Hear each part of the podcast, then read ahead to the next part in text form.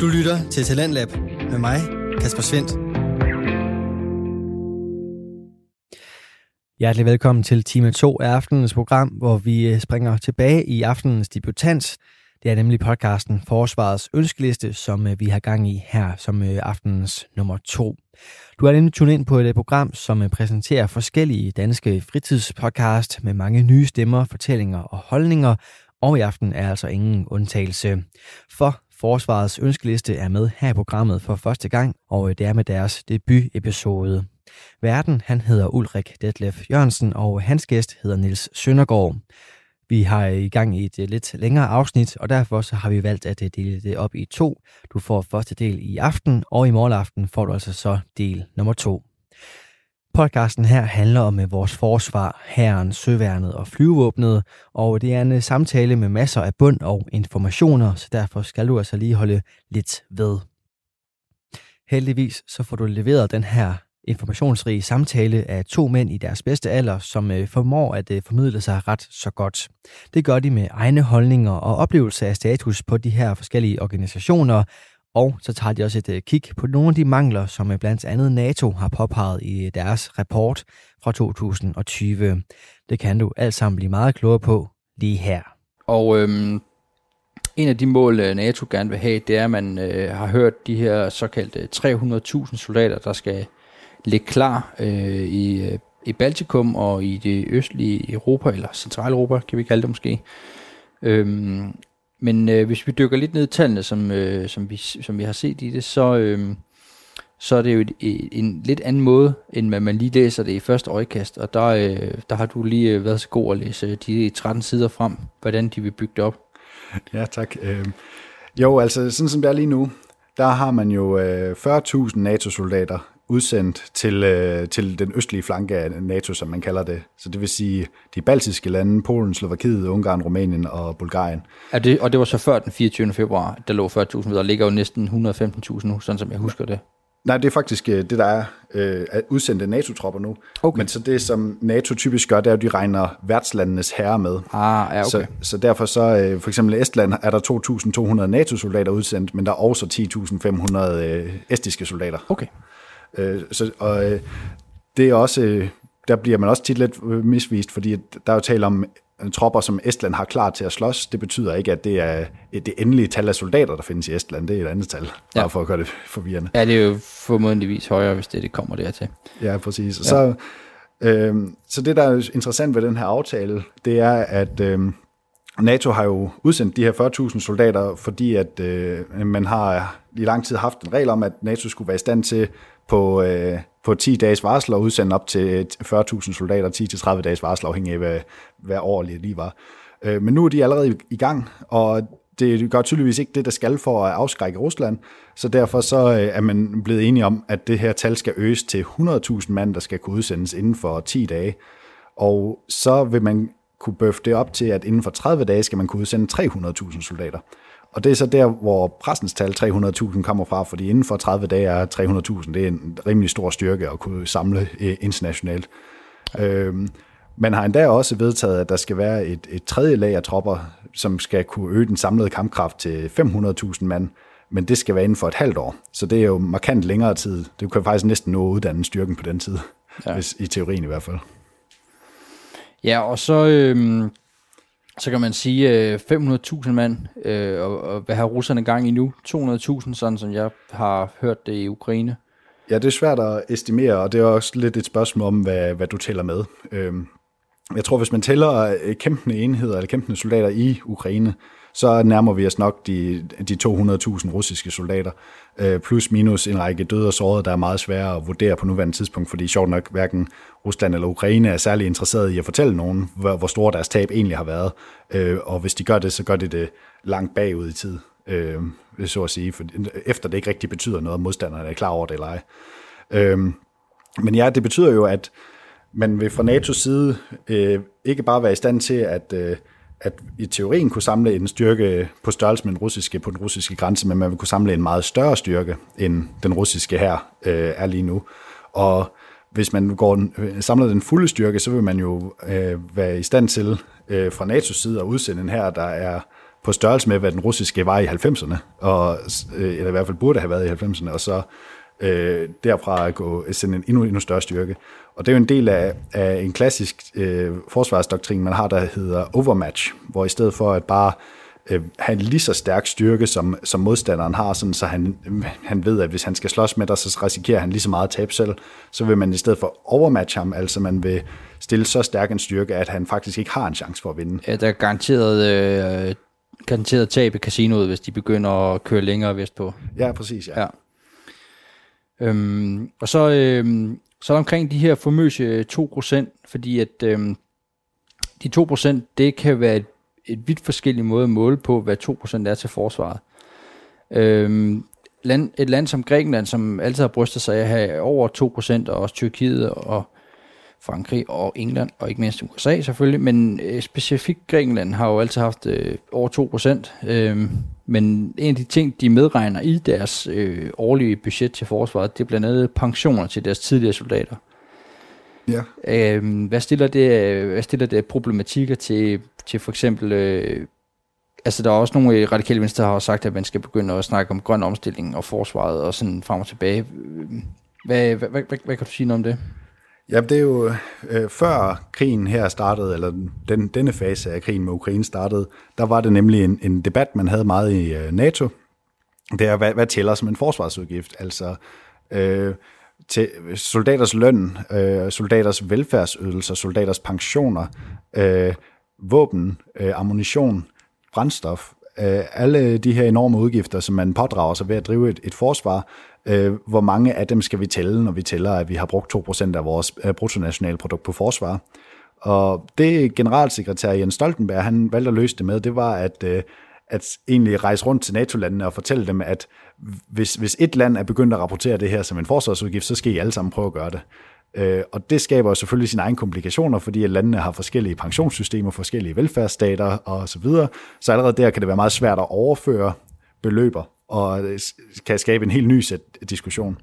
Øh, så derfor så er 2% af BNP et, et fint mål som sådan, men, øh, men det er næsten umuligt for landene at blive enige om, hvad der skal måles i det her. Øhm, og derfor så kan det, kan det give noget variation i, hvad man forstår som, øh, som at leve op til kravene. Ja, det kan hurtigt give noget, noget fluffiness i form af, hvad er, hvad, er, hvad er det reelt set? Er det krudt og kugler? Er det også, fordi din gamle skal rense nogle tænder og sådan lidt forskelligt? Ja, og så hvis man skal sådan gøre den rigtig sjov, den her diskussion, så skal man også tage højde for, at der er forskel i købekraften i landene, øh, og hvor meget en løn koster. Ja, så, så, så en af de ting, man altid har sagt, det er Rusland, når man ser i nominal BNP, har Rusland et ret lille forsvarsbudget, men når man tager højde for købekraften, så er Rusland næsten sammenlignet med resten af Europa til sammen. Okay. Man er altid, øh, altså, men, men man siger, at øh, den russiske økonomi svarer sådan nogenlunde til det italienske, selvom det er verdens største land og er over dobbelt så mange russere, som der er italienere. Ja, men, præcis. Ja, øhm, og så, øh, hvad hedder det nu, øh, så er så spørgsmålet, tror du, at, øh, at vi vil se her inden for det næste år, tror du, det bliver før eller efter valget, at, at, at vi laver et, øh, et nyt øh, forsvarsforlig? Øh, forlig? Ja, det, altså, øh, jeg er svært at spå om dansk politik jo, øh, og forsvarspolitik har sjældent været særlig vigtigt for dansk politik. Det var meget unikt, det her, vi, at vi faktisk tog forsvarsforbeholdet op, øh, fordi at det har jo tit været set som sådan en, en øm ting at tage op. Øh, men jeg tror desværre ikke, at det er noget, Folketinget prioriterer, at, øh, at lave et, et nyt, nyt forsvarsforlig inden for, de næste, øh, inden for det næste års tid, og muligvis heller ikke før, før 2024. Øh, fordi at Øh, ja, netop fordi, at forsvarspolitik er ikke noget, der har fyldt noget meget for vælgerne før i hvert fald. Og jeg har ikke rigtig set noget, der tyder på, at vælgerne går op i det øh, til det kommende valg her heller. Nej, det er nok vigtigt, hvor meget gælder Jessens chokolade det stiger i forhold til, om vi kan forsvare os selv, hvor vi nok erkende. Spørgsmålet er så øh, omkring det her med, om man matcher sine styrker. Øh, hvad, har altså, hvad skal det egentlig sige? Øh, hvor, hvor, hvor, hvor, meget, øh, hvor meget skal man så have Øh, er de 500.000 mand i Europa, er det nok til at, at ligesom gøre det, at Putin ikke kan se, at det er nogen fordel i at gå vestpå? Okay, altså... Øh, jamen, det er jo netop, at, at øh, du har lidt øh, det, man kalder et sikkerhedsdilemma, når øh, et land i nærheden, nærheden af dig, det bliver bevæbnet. så får du det dilemma, har de de her våben, fordi de er bange for noget, eller har de de her våben, fordi de vil angribe nogen? Øhm, og det, den nemmeste måde ud, vej ud af det dilemma for dig, det er jo egentlig bare at have en tilsvarende styrke, øh, der kan gøre det samme som deres. Øh, og enten netop fordi du vil forsvare dig selv, eller du vil være i stand til at angribe dem. Men det skaber et dilemma for dem, fordi nu kan du jo gøre det samme mod dem, som de kan mod dig. Så nu har de et incitament til at gøre deres styrke endnu stærkere, så de er ude af dilemmaet igen. Er vi så i gang med sådan et uh, Reagan-race, hvor at, uh, man ligesom investerer sig uh, til, at Rusland knækker nakken -agtigt? Ja, lidt, lidt at man, uh, men det bliver nemlig så, hele tiden bliver det et dilemma, skal jeg investere mere i forsvar, eller skal jeg lade være? Øh, fordi at øh, hvis jeg investerer mere i forsvar, så virker jeg mere aggressiv, men til gengæld er teorien mere sikker. Men hvis, hvis jeg investerer mere i forsvar, risikerer jeg modstanderen at investere mere i forsvar, så er vi alle sammen mindre sikre, fordi vi er endnu farligere for hinanden. Øh, og, og det er jo så det, vi ikke har gjort så meget i, i, øh, i NATO over for russerne, at vi har øh, begrænset øh, vores egne øh, opbygning af styrker over for, for Rusland, fordi vi har jo dybest set ikke øh, behandlet det som, øh, som at vi skulle være i stand til at tage en direkte konfrontation med Rusland på stedet, og vi har haft de her Enhanced Forward Presence-tropper i, øh, i Baltikum, med henblik på at, at vise russerne, at hvis de angriber, så er de altså i krig med hele NATO. Den såkaldte snubletråd. Præcis, ja. Omtalt det daglige tale. Ja, præcis. Øh, og, og, og hvor et, hvis nu vi ser i mellem USA og Kina for eksempel, så er vi over i noget, der begynder at ligne lidt det, man kalder et våbenkapløb, altså hvor begge parters svar på sikkerhedsdilemmaet, det er at bygge flere styrker op. Øhm, og det sker jo netop fordi, at det kinesiske militær lige nu er stærkt nok til det i teorien. Øh, nogle steder kan øh, øh udmanøvrere det amerikanske, eller er stærkere end det amerikanske, i hvert fald i en periode. Øh, hvis USA valgte at prioritere alt, hvad de har mod kun at slås mod Kina, så vil, vil de helt klart vinde. Men hvis de skal prioritere lige meget at, at kunne slås mod Rusland, eller Iran, eller øh, en tredje part, og øh, mod Kina, så vil, så vil de måske finde sig selv et sted, hvor de ikke rigtig kan, kan klare sig, og vil være nødt til at falde tilbage frem for at øh, tage kampen. Øh, og det skaber jo et behov for dem for at, at flytte rundt på deres styrker sådan så vi har, øh, så de opretholder den her lighed, eller endnu bedre det her overmatch, hvor de ved, at de er bedre øh, rustet end kineserne. Øhm, og det skaber lige nu, der er det kapløb for dem, øh, der, der er mest omtalt, det er, at Kina påstår at have lavet et missil, der på over 1000 km rækkevidde kan ramme et hangarskib i, øh, på farten, selvom det er manøvrerende. Øh, og det, hvis det er rigtigt, så ændrer det jo rigtig meget, for så gør det, at, at hangarskib er nødt til at være ret langt væk fra Kinas kyst for at være sikre. Og det har så gjort, at USA er begyndt at investere rigtig meget i øh, det, der hedder Standard Missile 6, øh, SM6, øh, mm. som er designet netop til at skyde sådan nogle missiler ned. Øh, og det, det, det laver lidt øh, en kapløbs tilstand om, at hvem kan, hvem kan øh, bedst tro med det her missil, kineserne har, versus hvor, hvor meget kan amerikanerne overbevise kineserne om, at de kan skyde sådan et missil ned alligevel, så det ikke tæller. Øh, og det udløser også den næste kamp, som er, at amerikanerne vil lave nogle tilsvarende missiler, de kan ramme Kina med fra, fra Filippinerne. Ja, man har jo set, øh, man har set kineserne ude i, jeg tror, Gobiørkenen, der ligger i Kina. Der har man set dem øh, lave en 1-1-skala af et amerikansk hangarskib, der kører på nogle godsvogne, hvor de så har symboliseret, at de har kunne ramme den her, øh, det her mål her. Men indtil videre har vi i hvert fald ikke set, at målet har bevæget sig, mens de har skudt på det. Så en ting er at ramme et koordinat på, øh, på et kort, en anden ting er at ramme et mål på, øh, på et kort, hvor det bevæger sig. Øh, og, og det mangler vi så noget, noget evidence, proof evidence for, ikke? Endnu kan jeg forstå. Ja, netop. Og især, især et, et amerikansk hangarskib, det er jo atomdrevet. Så det vil sige, det kan, det kan gå enormt hurtigt og skifte retning meget hurtigt. Og det vil sige, at hvis det opdager, at det er opdaget, og der er et missil på vej mod det, så kan det skifte retning og komme ret langt væk fra, hvor, du, hvor det var, da du skød mod det. Og det betyder, at, at dit missil skal også øh, øh, være i stand til at kompensere for, at du ikke har forudset præcist, hvor det der skib er. Ja. Øh, og, og det er noget af en øvelse at demonstrere, at man kan ramme et skib, der drøner afsted med 30 knop i en eller anden tilfældig retning. Ja. Men jeg, jeg tænker på, hvis man nu ser, at de skyder sådan et, øh, et missil afsted på et hangarskib, så snakker vi jo ikke om konventionel øh, TNT, øh, altså almindelig krudt, der bliver sprunget mod, så det er jo et taktisk atomvåben, er det ikke øh, sådan rigtig forstået? Jo, sådan et missil vil jo være at det, man kalder et dual-use-våben. Så det vil sige, der kunne både være øh, almindelig sprængstof i, men der kunne også være øh, at, atomare sprængstoffer i. Øh, indtil videre arbejder man mest med, at det skulle være et konventionelt sprænghoved, der bare skulle nedkæmpe hangarskibet, fordi at ellers så øh, er man kommet over tærsklen til atomkrig. Ja. Hvor at det eneste logiske svar fra USA, det vil jo, hvis de mister en hel hangarskibsgruppe til et atomvåben, så er det eneste logiske svar for dem, det er at gøre tilsvarende skade på det kinesiske militær for at udligne øh, den, ja. den, den ulighed, der er opstået. Ja, det er jo klart. Øhm, og øh, hvis vi nu øh, hvis vi nu ser på den kinesiske og den amerikanske flåde, som er noget folk går op i, fordi man forventer, at hvis der opstår en konflikt, altså en reel krig mellem USA og Kina, så vil det op, foregå på havet for det meste, og højst sandsynligt en stridighed omkring Taiwan. Der er mange, der nævner, at kineserne i år faktisk overhældede amerikanerne med flest øh, skibe, men et, et skib kan jo være en vild definition, og man, kan du prøve at sige noget om, det er jo ikke, det er jo ikke bare fordi, at øh, vi har en robåd, og så er der en anden, der kommer en hangarskib. Det er jo ikke en til en. Altså, har du nogen, øh, ved du noget omkring, hvordan det står med det? Ja, øh, når man taler flåder, så øh, kan man godt lide at bruge balancen. Øh, en brunvandsflåde, en grønvandsflåde og en blåvandsflåde. Okay. Øh, og helt, det, det vi normalt kender det, så den amerikanske flåde som, det er en, en blåvandsflåde. Det vil sige, at den kan sejle øh, overalt på jorden, øh, så længe den kan få forsyninger dertil. Øh, og den amerikanske flåde har den fordel, at de har rigtig mange flådebaser rundt omkring i verden, der er meget velforsynet. Så, så de er i stand til at samle store flådestyrker ret hurtigt, næsten hvor som helst i verden. Hvad er den danske flåde? Øh, den, den er teknisk set en blåvandsflåde, men, men hvis vi skulle arbejde kun uden NATO-støtte, så ville det nok være en grøn vandsflåde. Ja, okay. Øh, fordi det er jo netop det, der også bliver afgørende. Det er ikke bare, hvor langt skibene kan gå i sig selv, men også, om man kan forsyne dem der, hvor de skal arbejde henne. Ja, med fødevarer, brændstof og ammunition, for eksempel. Præcis, ja.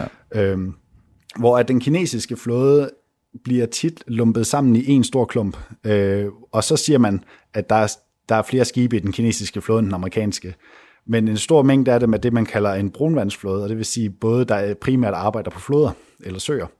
Øh, mm. Fordi Kina har jo et enorme øh, store floder, øh, som der er meget trafik på, og det kræver jo selvfølgelig, at man kan patruljere de floder også. Øh, Øhm, og så en anden øh, betydelig del af den kinesiske flåde er så det, man kalder en grøntvandsflåde, som sejler i de kinesiske kystfarvande, og kan i princippet nå Taiwan, og kan i princippet nå mange andre steder, øh, især hvis man kan hjælpe dem med forsyninger.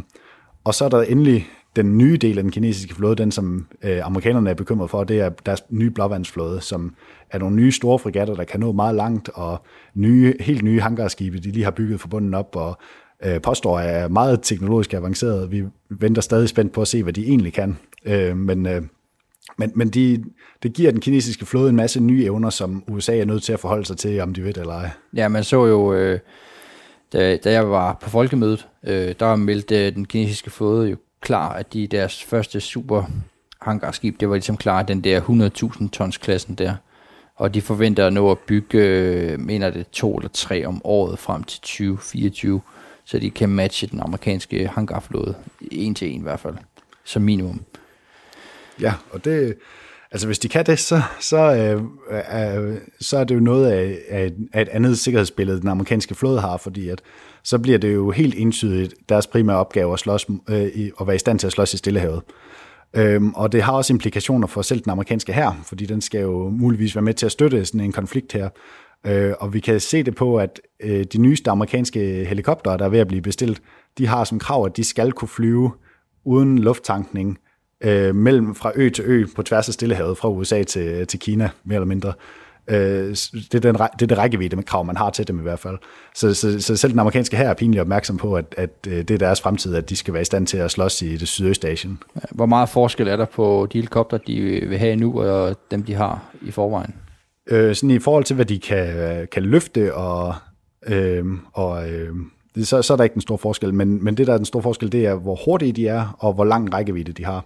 Øh, fordi det, de, øh, man, man går så efter et helt nyt princip, hvor at man enten bruger det, der hedder tilt rotor design, altså rotoren kan bøje sig selv forover, øh, mens man flyver, så man kan flyve ligesom en almindelig flyver nærmest. Ja, så ligesom øh, deres øh, os, hvad nu det hedder? Ja, Osprey'en. Osprey'en, ja, det er ja. præcis. Og ellers så er de i gang med en helt nyt design, hvor der simpelthen sidder en propel bagpå og skubber helikopteren fremad.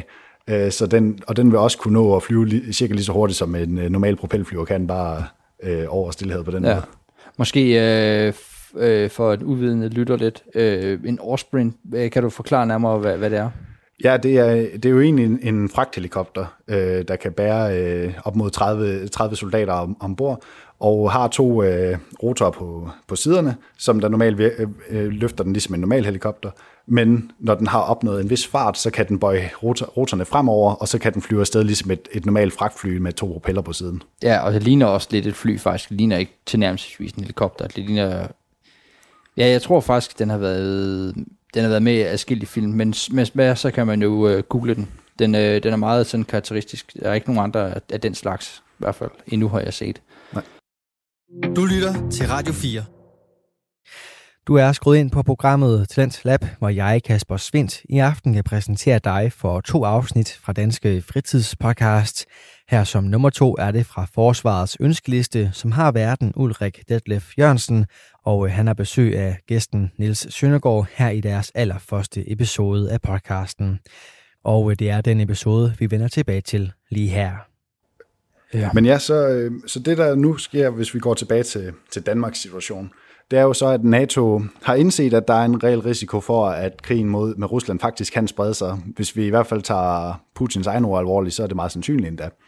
Øhm, så derfor så øh, vil NATO jo have brug for at, at være i stand til blankt at afvise den russiske her på sin egen grænse, og i værste tilfælde endda forfølge russerne over deres egen grænse. Og det vil jo så skabe en helt ny øh, dåse orm, så at sige, men, men, øh, men i hvert fald, hvad det så gør, det er at skabe behovet for, at NATO kan opbygge permanente enheder øh, på den russiske grænse. Og øh, det gør netop, at Danmark har en ny opgave, øh, eller en, en vigtigere opgave, end havde før. Danmark har allerede bidraget lidt til det her i form af Enhanced Forward Presence, og Danmark har allerede en øh, bataljon ekstra udsendt til Letland, øh, som skal medvirke i, øh, i, en, i, i en større NATO-kampenhed i, øh, i Letland til at afvise et eventuelt russisk angreb. Men hvis, øh, hvis NATO skal op på de her store styrker på, øh, på 300.000 mand eller mere, så skal Danmark og alle andre NATO-lande lave større bidrag til det her, øh, de her øh, styrker på Østen. Ja, så, så mm, der er mange øh, politikere, synes jeg har hørt lidt på vandrøren, de vil gerne have den finske model, hvor man har nogle store værnepligtsstyrker, man kan indsætte inden for relativt kort tid, og man holder dem ved lige, selvom de er aftrådt for deres værnepligt, så kommer de en gang om året for noget op, opfriskende kurser og noget, så de holder sig skarpe og sådan noget. Øhm, hvad, hvad, hvad tænker du, hvad er problematikken med det? Jamen altså, det der er i det, det er jo netop, at det matcher ikke opgaven, øh, der opstår for Danmark, fordi at øh, Danmark er jo ikke direkte troet af Rusland i den forstand, at hvis, hvis Rusland skal angribe Danmark, så skal de lige sejle forbi en masse af vores allierede først, eller marchere igennem deres lande. Øh, og hvis vi har det, øh, er opnået den situation, så har vi et helt nyt sæt problemer, der nok ikke kan løses af, af, af at have en stor hjemmeværnsstyrke. Så, mm. så det, der er Danmarks behov, det er jo netop at være i stand til at udsende en stærk enhed, der kan bidrage til at afvise en russisk angreb i Baltikum eller Polen. Øh, og det gør jo netop, at... Øh, og det har netop afledt det, som NATO allerede har bedt Danmark om, øh, at Danmark er blevet bedt om at oprette det, der hedder en øh, panserinfanteribrigade, eller en tung brigade, som NATO kalder det, øh, til, til herren, øh, hvor vi kommer ind senere i programmet, hvad, hvad det egentlig indebærer. Øh, ja. Og vi er blevet bedt om at oprette et øh, missilforsvar i Østersøen med vores, øh, vores nye fine frigatter, og vi er blevet bedt om at øh, opretholde øh, luftpatruljer i vores eget luftrum og bidrage til, øh, til baltisk luftsikkerhed. Øh, og det har NATO jo ikke været super tilfredse med, den indsats, vi har leveret indtil videre. Og det er meget sandsynligt, nu når Madrid-erklæringen er kommet ud, at NATO vil komme og lave nye planer og nye forventninger for, for Danmark. Ja, de vil simpelthen uh, skrue forventningerne yderligere op. Det, det er meget sandsynligt, fordi at, øh, hvis, hvis de ikke gør det for stort set alle NATO-landene, så er det meget usandsynligt, at de når, øh, når den her 300.000 mands styrke, som de regner med at opstille. Ja, og øhm, vi, har også, øh, vi har også fået en ny rolle, som jeg kan forstå det. Vi skal jo kunne tage imod øh, nogle styrker udefra, altså så sådan en slags øh, opmarsland, øh, vi er ikke længere et frontland. Øhm, hvad tænker du i forhold til, øh, til den operation, vi så i Esbjerg tilbage her i foråret? Er det, øh, er det noget, vi, vi løftede godt nok, eller er, er der, er der, skal der også laves nogle forbedringer der?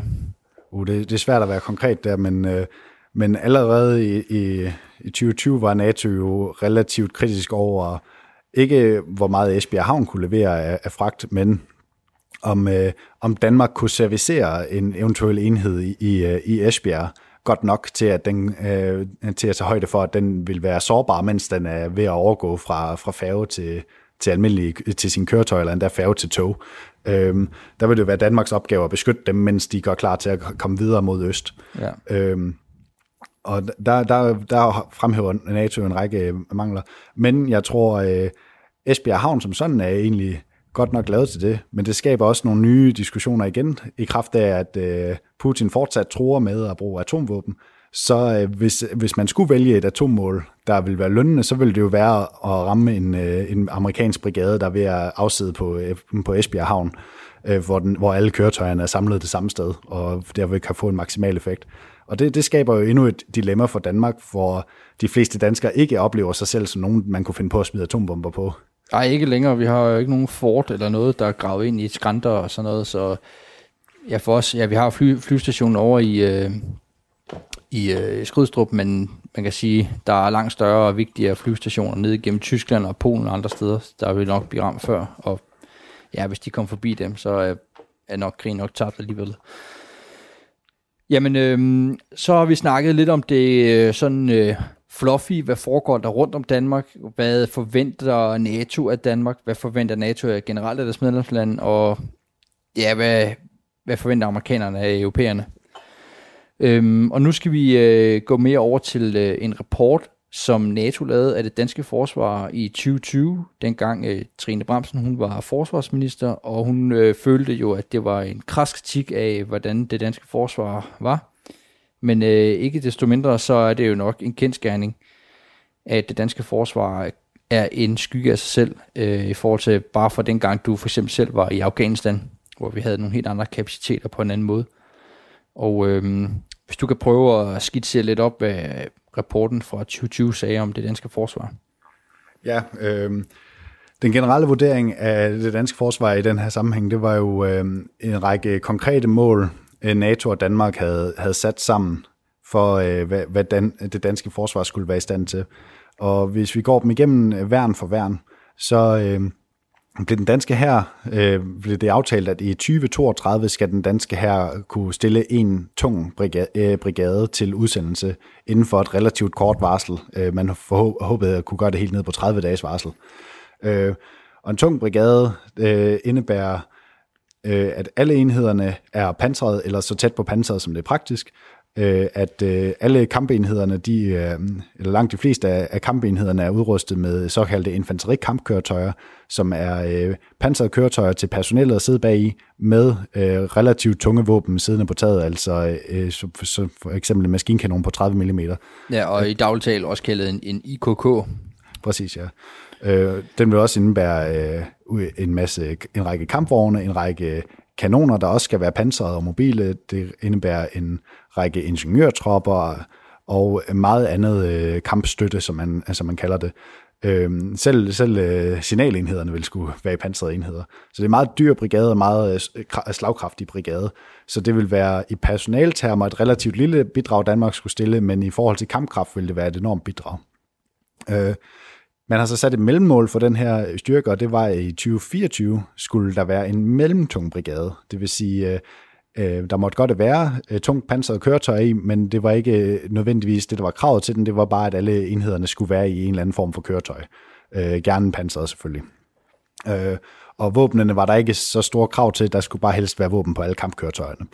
Øh, og det, det har at Danmark allerede fejlet godt og grundigt i 2020 ifølge NATO øh, hvor NATO er meget kritisk over for Danmarks evne til at, at levere de her, øh, de her produkter. Jeg tror, vi går ind i detaljer senere om præcis, hvad det er for nogle ja. øh, fejl og mangler. Ja. Men, men øh, allerede i 2020 mener NATO, at der mangler konkrete planer for, hvordan Danmark har tænkt sig at levere noget af det her overhovedet.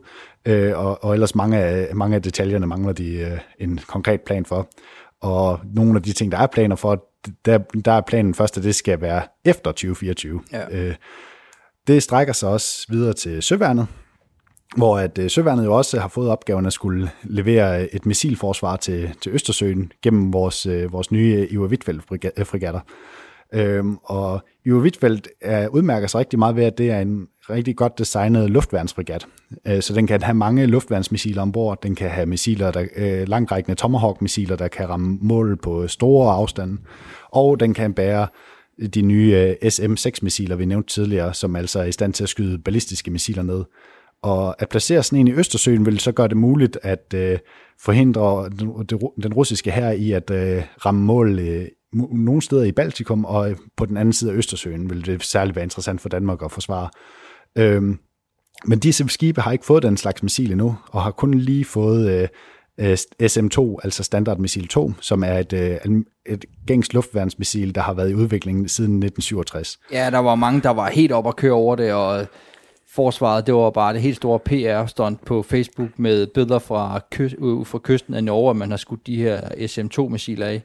Men en kendsgerning er jo bare, at det er nogle missiler, der har været i, i det NATO-system siden gang i 60'erne, øh, som et andet sted bare burde være standard. Altså, øh, indtil videre har det jo bare været lidt nogle tomme æggeskaller, der har sejlet rundt med nogle øh, folk, der render rundt i en grøn uniform. Og ja, vi har haft nogle gode radar ombord, en enkelt dækskanon og nogle helikopter. Det er vel sådan set det. Ja, det var også helt klart, øh, både Donald Trump og Donald Trumps ambassadør øh, var jo gentagende gange ude at kritisere Danmark specifikt for det her, at øh, øh det de kaldte de, de, de, the empty frigates, øh, hvor at uh, Trumps ambassadør også var meget stolt af, at hun, havde, hun mente, hun selv havde fået Danmark til at putte nogle missiler i de frigatter, og det var hun meget glad for. Øh, det var jo der, hvor vi ser uh, Lars Lykkes substantielle løft, som han kaldte det.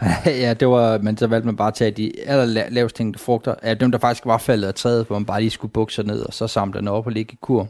Ja, præcis. Og, og det var igen sådan lige overfladisk omkring øh, øh, søværnets fejl og mangler, og så endelig så har vi øh, flyvåbnet, øh, som nok i virkeligheden både får den mildeste og den hårdeste kritik af NATO på en gang, fordi at, øh, som NATO kalder det, det danske flyvåben er ret moderne og øh, øh, ret dygtige på mange måder, men øh, de har ikke den styrke, som der er blevet aftalt med NATO.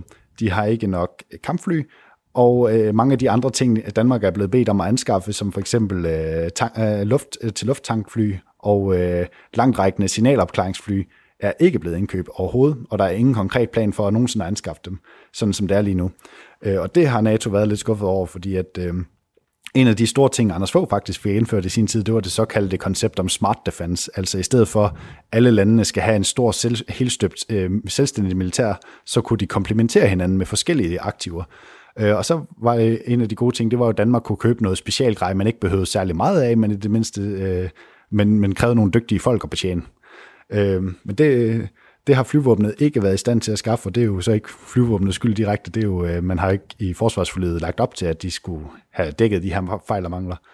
Ja, det, det, ligner jo, det giver jo lidt et billede af, at øh, når NATO kom på besøg på danske øh, kaserner og forsvarsinstallationer, så øh, prøver personalet at tale det hele op, og ah, vi skal nok øh, købe øh, øh, nye fly, vi skal nok købe de her nye missiler, øh, og som regel så er udsigterne øh, så mange år frem, at øh, det forlig, som de øh, er inde under, det dækker ikke engang de, øh, hvad skal man sige, lovninger, øh, forsvaret kommer med, og dybest set så har politikerne jo bare syltet det, sådan som jeg ser det. Øhm, hvad kan det give af problematikker fremadrettet, hvis vi fortsætter den her vej? Er der en risiko for, at vi kan blive smidt ud af NATO, eller vil vi komme i skammekrogen, eller en eller anden form for øh, genopdragelsesanstalt? Altså, hvis, hvis NATO skulle direkte ud og, og straffe os og øh, tilbageholde deres medlemskab, det vil være noget af en omvæltning. Så er der sket noget meget drastisk i NATO. Øh, især fordi Danmark er et grundlæggende medlem af NATO, og har været med lige siden 1949.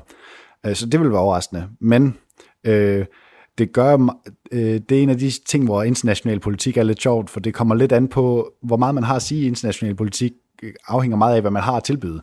Øh, og hvis Danmark ikke er i stand til at vinde nogle af de her, så vil de jo øh, fortsætte med at blive kendt i NATO som dem, der egentlig ikke kan bidrage med særlig meget konkret. Øh, og dermed så bliver Danmarks stemme i NATO, og dermed Danmarks evne til at påvirke NATO's politik begrænset. Og det var en af de øh, ting, som øh, Anders Fogh i sin tid slog brystet meget på, det var netop, at det kunne godt være, at Danmarks her var lille og egentlig ikke kunne så meget rent militært, men den kunne fandme slå fra sig, når det galt, og kunne sende tropper til både Afghanistan og Kosovo og Irak og hjælpe amerikanerne øh, alt, hvor de skulle. Og så skulle, ifølge ham skulle det ikke gøre så meget, at vi ikke havde øh, noget særligt godt luftværn, eller vi ikke havde så mange kampvogne, eller hvad, hvad, de, hvad amerikanerne ellers kunne finde på at fejle og mangler. Og på sin vis har han nok haft ret, øh, mens at øh, The Great War on Terror stod på, som man kaldte det i USA. Men, øh, men i samme øjeblik, at situationen skiftede, og, øh, og Ukraine blev invaderet i 2014, så viste det sig at være lidt ligegyldigt, fordi så lige pludselig havde NATO faktisk brug for nogle store helstøbte militære, der kunne, der kunne løfte store opgaver selv.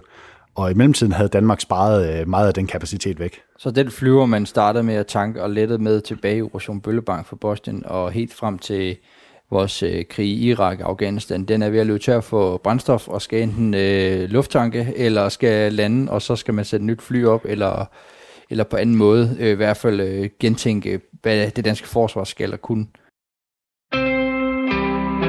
Du lytter til Talentlab med mig, Kasper Svendt. Vi er i gang med aftenens andet podcast afsnit her i Talents Lab. Det er programmet på Radio 4, som giver dig mulighed for at høre nogle af Danmarks bedste fritidspodcast, der kan underholde, informere og måske endda inspirere dig. I denne time har vi fat i podcasten Forsvarets Ønskeliste, som er med her i programmet for første gang. Verden bag hedder Ulrik Detlef Jørgensen, og han har her i episoden besøg af Niels Søndergaard, som øh, sætter nogle ord på øh, de mangler, som øh, blandt andet NATO har påpeget i deres rapport fra 2020, der omhandler vores øh, forsvar, herren, søværnet og flyvåbnet. Og øh, ja, vi skal så her få at vide lidt omkring, hvad status egentlig er på det. Det er den øh, status, vi vender tilbage til her. Godt, så har vi jo snakket lidt om de lidt overordnede ting, som er de kritikpunkter, der kom fra rapporten fra 2020 af og nu skal vi sådan gå lidt mere et spadestik dybere ned i materien og høre om øh, konkret ned på gulvet, hvad, hvad mangler der, og hvad er, har konsekvenserne blandt andet været. Øhm, en af de konsekvenser, man, øh, vi har set, det er, at øh, tilbage i sidste år, i 2021, der holdt man lige pludselig op med for Expal, som er en spansk våbenproducent, om at levere øh, håndkøb, eller håndkøb, hånd, øh, håndvåbensammunition til det danske forsvar. Øhm, og øh, der er ikke noget officielt med ud, hvorfor, men det går lidt på vandrørene om, at øh, simpelthen forsvarets budget var overskrevet øh, omkring indkøb af materiel, og det vil sige, at de havde en, en udstående regning hos Expal, som de ikke havde betalt. Der er ikke nogen, der kan bekræfte det, men øh, der går sjældent røg uden ild jo. Sådan er det jo gerne i systemet. Øhm, og øh, det gjorde så, at man øh, hen over øh, efteråret 2021 også i år har lavet sådan nogle nødindkøb af ammunition til forsvaret i 556 og øh, 762, som er sådan de to mest gængte, gængse øh, ammunitionstyper i forsvaret. Øh, og det har man gjort blandt andet i Tyskland, øh, og så er det i, i det norske Namo Raufoss AS, og så et lidt kontroversielt valg, nemlig brasilianske CBC, som man må nok sige, at Brasilien er jo en anden form for økonomisk partner med Rusland. Øh, de såkaldte BRIC-lande. Og øh, det er en af de konsekvenser af den spare-salamøvelse, man har kørt de sidste 20-25 år i forsvaret, som vi ser konsekvenserne af nu, det er, at man simpelthen øh, må ud og købe øh, ammunition i udlandet, og måske på en lidt uheldig måde, fordi at øh, man ikke har haft, øh, øh, hvad hedder sådan noget, øh, økonomien i orden i forsvaret. Øh, vi har også set øh, skandalsager med, med øh, Forsvars ejendomsstyrelse, altså FES i daglig tale, øh, der har øh, skaltet og valtet med øh, borgernes penge i en grad, der gør, at tilliden nok er lidt, øh, lidt væk øh, øh, over for FES. Øh, og øh, Ja, og så skal vi, øh, så skal vi simpelthen øh, snakke lidt om det. Og du kan jo øh, prøve at nævne lidt omkring øh, øh, de faktuelle størrelser. Vi, vi, vi bryster os selv af, at vi har øh, en, det en tung bataljon, vi har nu, som du siger. Ja, øh, eller man, jeg tror NATO kalder det en medium øh, øh bataljon, eller en ja. tung bataljon, afhængig af, om øh, de tæller, hvad, de, hvad de tæller med i den. Ja, man kan jo sige, det er jo lidt, det er jo lidt, øh, vi vil gerne bryste os af, at vi har et, men NATO-standarden, den er ligesom en anden. Øhm, også bare øh, mængden af personel, der er tilknyttet til den her bataljon, de opfylder langt fra de krav, der er til en standard NATO-bataljon, som du øh, kan rise lidt op for os her. Ja, det er nemlig det, vi kan lige starte med at gå lidt igennem øh, strukturen på det, NATO egentlig beder om sådan i, i, øh, i, i, i personer og køretøjer osv. Øhm, fordi når vi siger en brigade, så for de fleste mennesker, så er det jo noget værtsluder.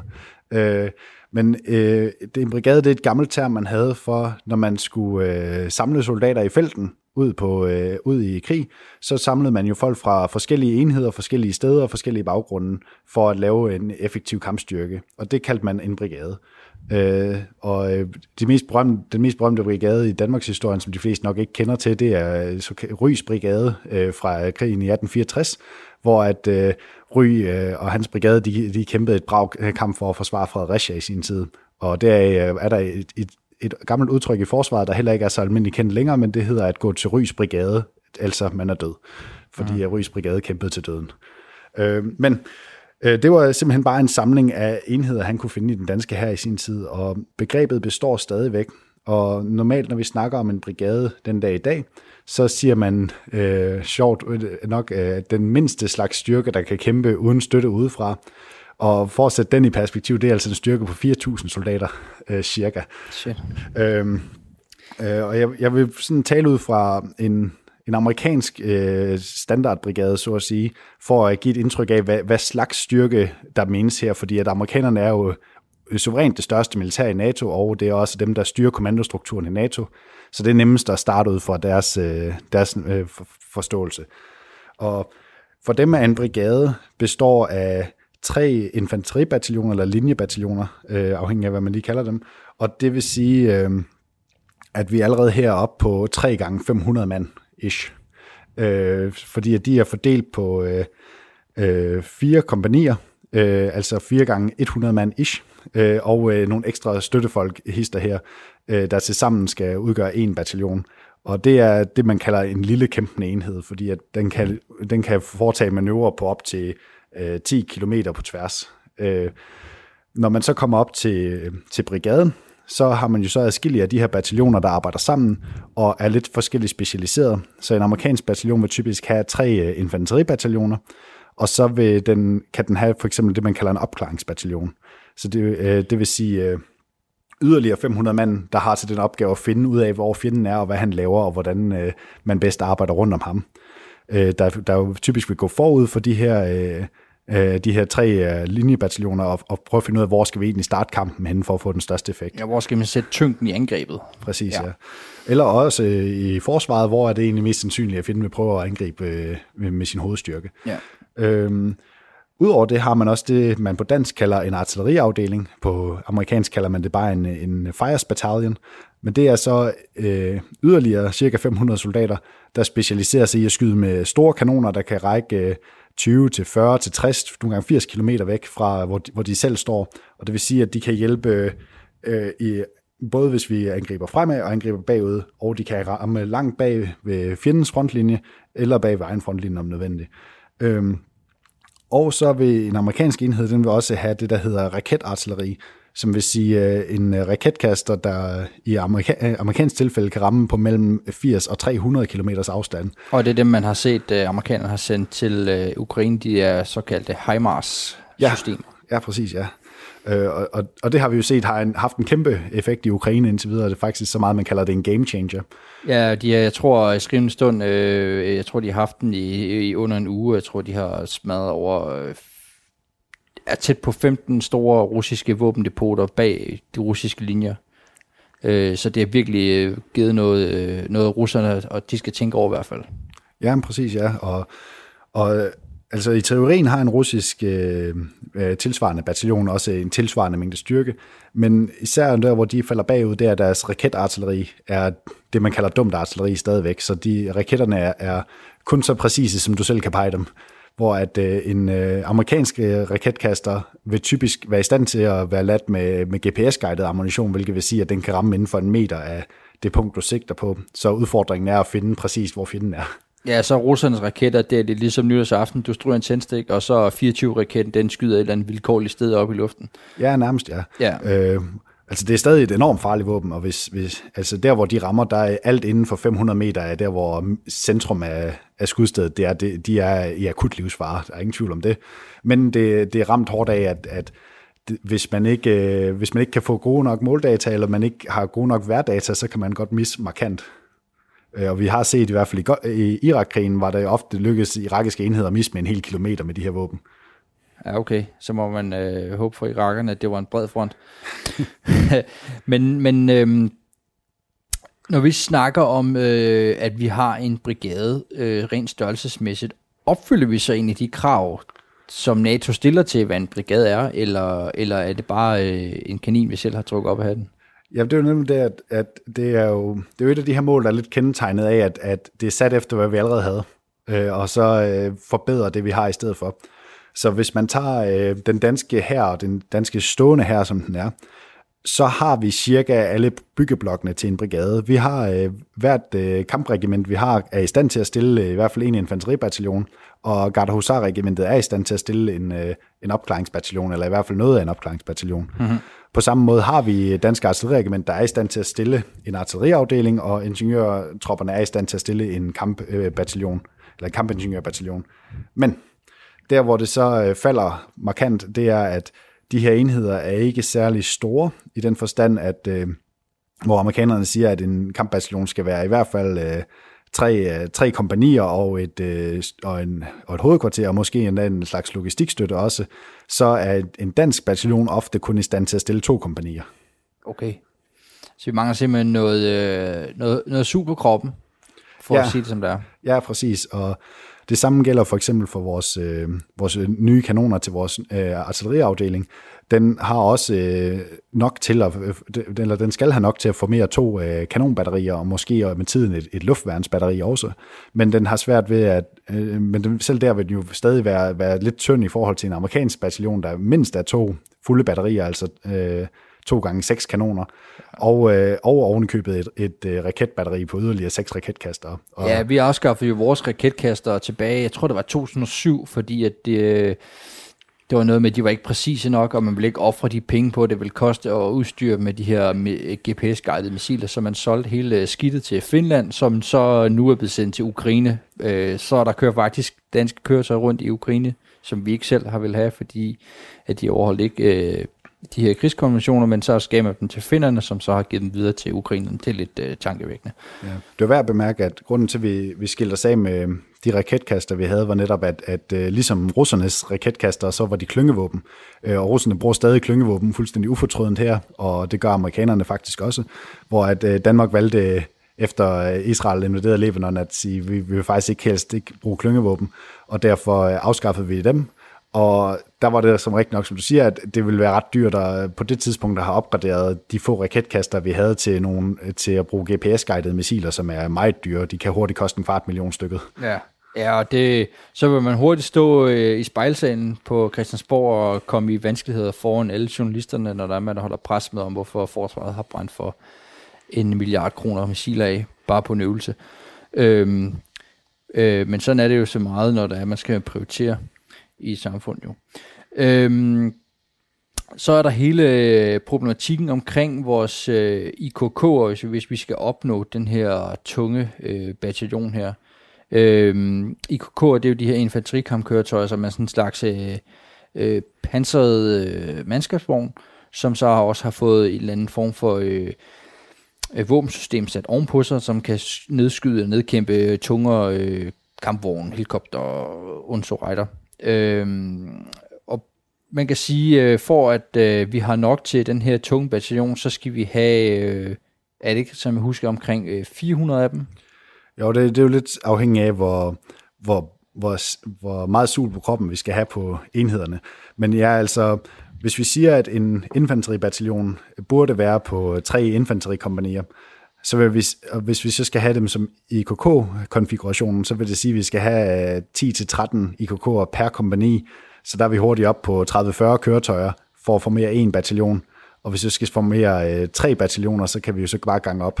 Ja. Øh, og det betyder, at de bliver øh, meget øh, øh, stærke, store enheder, og det, og det skaber lidt det problem, at på papiret har Danmark kun 40 af de her indtil videre, og der er ikke nogen konkrete planer for at genanskaffe flere af dem, og der er heller ikke nogen konkret plan for at for livstidsforlænge dem, vi har.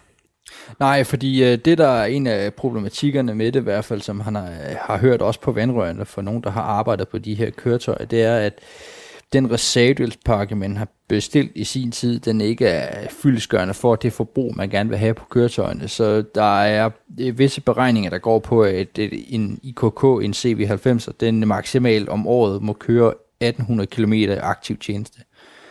Øhm, ellers er der simpelthen ikke penge nok til at vedligeholde dem, og så øh, bliver de jo grounded, som man har set med andre ting, fordi at de ikke er vedligeholdt ordentligt.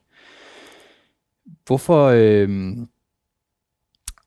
øh, hvorfor, hvorfor er det, at, øh, at IKK'erne er så vigtige i det her sammenhæng her? Vi har jo lige købt, øh, vi har lige købt alle de her lækre nye øh, Piranha pansermandskabsvogne, altså de her ottehjulede køretøjer fra Schweiz. Øh, nogle af dem har vi prøvet at sende til Ukraine, men der nedlagde man så noget vetoret omkring det, øh, spredning af våbenaftaler og sådan noget. Hvad, hvorfor, hvorfor kan vi ikke bare bruge øh, de her IKK i stedet for? Eller undskyld, øh, de her øh, Piranha 5 i stedet for? Jamen det, det kunne man også i teorien, og det er jo lidt det, vi har vi egentlig havde aftalt med NATO, at her til 2024 skulle vi have en fuld brigade, der var, der var medium. Og det, der kunne man godt bruge Piranha 5'eren. Så i teorien er den god nok. Men en af de ting, NATO netop kritiserer, det er, at, at de synes, det virker kontraproduktivt, at vi har købt alle de her piranjer, når vi alligevel skal op på infanterikampkøretøjer senere. Og, og grunden til, at det betyder noget, det er fordi, at øh, mens Piranhaen kan have mange forskellige, øh, meget øh, fine våben ombord, så den version Danmark har købt, har kun det, man kalder et tungt maskingevær ombord. Og et tungt maskingevær, det er øh, skyder det, der hedder 12,7 mm patroner. Øh, og de er meget farlige for mennesker, og nogle køretøjer kan overhovedet ikke tåle det heller. Men et panseret køretøj er ofte specifikt designet til at kunne modstå den slags våben. Og så hvis man skal kunne slås mod andre pansrede køretøjer, som russerne jo stadig bruger i ivrigt, så skal man op og bruge øh, 20 mm kanoner, eller 30 mm kanoner, eller større endnu. Øhm, og der er det der, vores, øh, de IKK'er, vi har, de er meget gode i den forstand, at de øh, har en øh, 35 mm kanon, og øh, den har endda en programmerbar granat, så den kan både bruges som panserbrydende ammunition og som springlat ammunition, øh, endda eksploderer i luften over fjenden sig selv, hvis han graver sig ned i et hul, så er den øh, er meget farlig for ham. Øh, og, og så det er et meget kraftfuldt køretøj på den måde, og det så NATO meget gerne, at vi havde mange flere af dem. Øh, udfordringen bliver så netop, at de er jo også ekstremt dyre. Øh, og så det næste spørgsmål er også, øh, øh, vi vil gerne have dem, så, fordi de netop kan kæmpe, nedkæmpe letpansrede køretøjer og, øh, og findes fodfolk, men vi vil jo egentlig også gerne have de i stand til at, at håndtere og møde en fjendtlig kampvogn. Øh, Ja, og, og der er vi jo, øh, der er vi jo hen i, at, øh, at NATO gerne ser, at vi får monteret nogle form for missilsystemer på vores øh, allerede eksisterende og lille antal IKK'er. for eksempel nogle, nogle af de indkøbte øh, øh, ikke indlårs, hvad hedder de? Øh, Spike-missiler. Spike-missiler, lige præcis. Af nogle af de her indkøbte Spike-missiler, som vi har købt til vores øh, infanteri, den kan man også få til en, kø, en køretøjsversion af og øh, det kunne være smart, hvis man kunne proppe dem på der. Øh, så øh, IKK'erne er rigtig gode, men der er, de har mere potentiale, end vi har givet dem allerede i forvejen. Og øh, spørgsmålet er så, om det er noget, vi vil øh, bruge penge på, så at sige. Øhm, ja, ja. Det, og, det, og det starter jo noget af en faglig debat i virkeligheden. Øhm, øh, og debatten starter helt tilbage med, øh, at, at vores pansrede køretøj er lidt for godt pansret. Og det kan du se i krigen i Ukraine, at Rusland har mistet mange pansrede køretøjer, og det er svært at vurdere præcis, hvor mange de har mistet, men vi, øh, et hvert øh, skøn er over 1000 køretøjer, af hver, næsten hver slags køretøj, de har endda. Ja. Øh, og det betyder jo, at, at, at og, og de koster jo, de billige af dem, de koster cirka 5 millioner stykket, og de dyre af dem, de koster over 25 millioner kroner stykket. og det våben, der skal bruges til at nedkæmpe dem, for eksempel sådan en panserværnsraket, kan koste så lidt som 50.000 kroner stykket. Øh, og det gør jo netop, at, at øh, regnestykket bliver, bliver skævt, så at sige, at, øh, at øh, man, man kan få meget få penge og ødelægge rigtig meget materiale. Øh, og det har, star- har, der har længe været en åben diskussion om, hvorvidt at øh, man så skal løse det problem med at bare pansre sig bedre og, og forberede sig bedre på sådan nogle situationer, eller man skal simpelthen bare sige, ved hvad, så må køretøjerne være billigere, og så må vi miste nogen en gang imellem. Og jeg tror ikke, den sidste løsning den er særlig populær blandt vælgerne, men den er måske populær blandt nogle officerer. Øhm, og, og derfor kommer der så også til snakken om, hvis nu vi allerede har det her enormt godt pansrede køretøj, som vores øh, IKK den er, og den har, den har en rigtig god kanon, og vi så ovenikøbet spiller et dyrt missil ovenpå den, og vi bare mister den alligevel, øh, er, det, er det virkelig pengene værd? Øh, og jeg tror, det er en del af forklaringen på, hvorfor man ikke har kommet ud og, og sagt, ja, vi køber bare øh, 200 af dem her. Ja, det koster jo bønder at spille skak jo, som man siger. Radio 4 taler med Danmark. Det var det, vi kunne nå for aftenens episode fra podcasten Forsvarets Ønskeliste. Og øh, forsvarets ønskeliste består altså af Ulrik Detlef Jørgensen, og gæsten i aftenens afsnit er Niels Søndergaard. Som sagt, så får du altså del 2 af den her episode i morgenaften her i programmet fra 22.05. Udover forsvarets ønskeliste, så kunne jeg i aften også præsentere dig for samtale-podcasten Hyggezonen med Ahmed Kivan og Isra Abdallah. De snakkede omkring øh, de forventninger, de havde til ægteskabet og deres kommende partner. Og øh, ja, det er altså en øh, samtale, som du kan finde flere slags af inde på din foretrukne podcast tjeneste ved at finde Hyggezonen. Du kan også gå ind på radio4.dk eller i vores Radio 4-app og høre alle tidligere Radio 4-programmer. Mit navn er Kasper Svendt, og øh, tilbage for mig er blot at sige god fornøjelse og på genlyt.